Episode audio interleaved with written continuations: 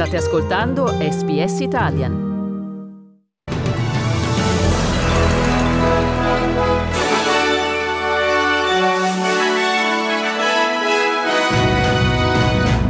Il governo federale annuncia la volontà di creare una commissione anticorruzione operativa entro la metà del 2023.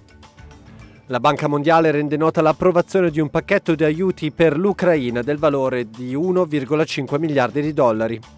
E per lo sport NRL inizia questa sera a Sydney lo State of Origin. Buon pomeriggio e benvenuti all'edizione flash del notiziario di SBS Italian di mercoledì 8 giugno 2022, presentata in studio per voi da Federico Solchi.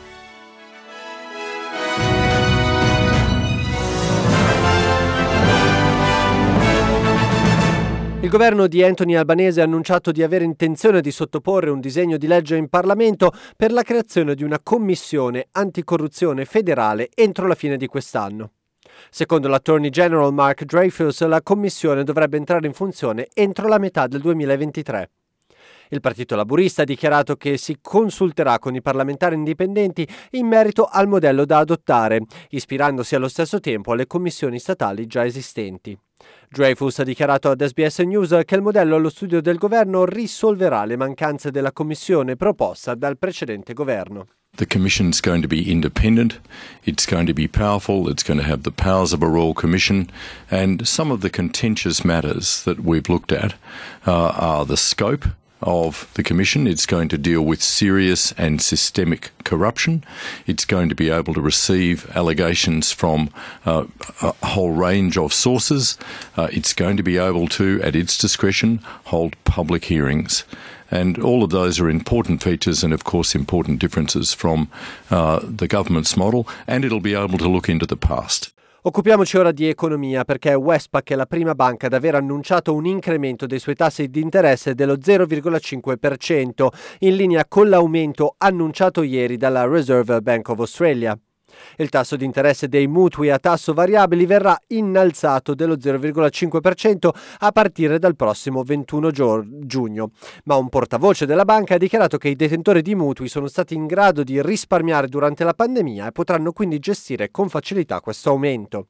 Il governatore della RBA, Philip Lowe, ha affermato che questo aumento è necessario al fine di controllare il tasso di inflazione. Andiamo ora in New South Wales dove circa 30.000 lavoratori del settore pubblico non si sono recati al lavoro oggi per protestare contro le condizioni di lavoro e gli aumenti salariali. Gli scioperanti respingono l'idea che un aumento di salario pari al 3% sia sufficiente e chiedono invece un aumento in linea con il tasso di inflazione.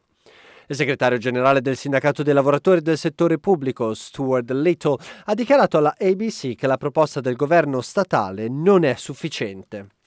Now that inflation is up, interest rates are, are up, um, you know, the prices of commodities are up, wages are down, and, you know, we see now during a time of inflation of well over 5%, um, that they're offering a, a 3% rise um.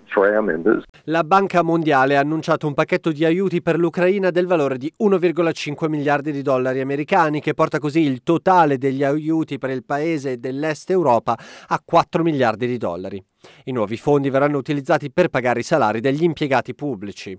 L'organizzazione ha reso noto di collaborare con i Paesi membri al fine di trovare un accordo per ulteriori aiuti che possano sostenere altri settori del, dell'economia come la sanità, l'educazione e la protezione sociale.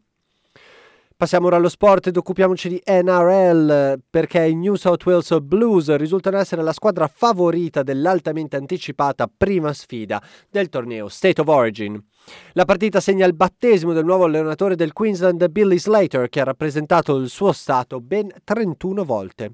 Slater ha dichiarato a Nine Network di essere nervoso ma allo stesso tempo entusiasta di sedersi per la prima volta in panchina. As a player, you're solely focused on your performance uh, in that 80 minutes on Wednesday night, and as a coach, you you need to look at everything. Um, you're controlling the environment. You're, you're, trying to build a game plan. Uh, you're working with individuals on their game. So uh, there's a lot that goes into it, but uh, a lot of the work's been done for me. Um, it's up to the players now to, to perform in that 80 minutes tonight. Dopo il primo match di Sydney, il torneo si sposterà a Perth e poi a Brisbane.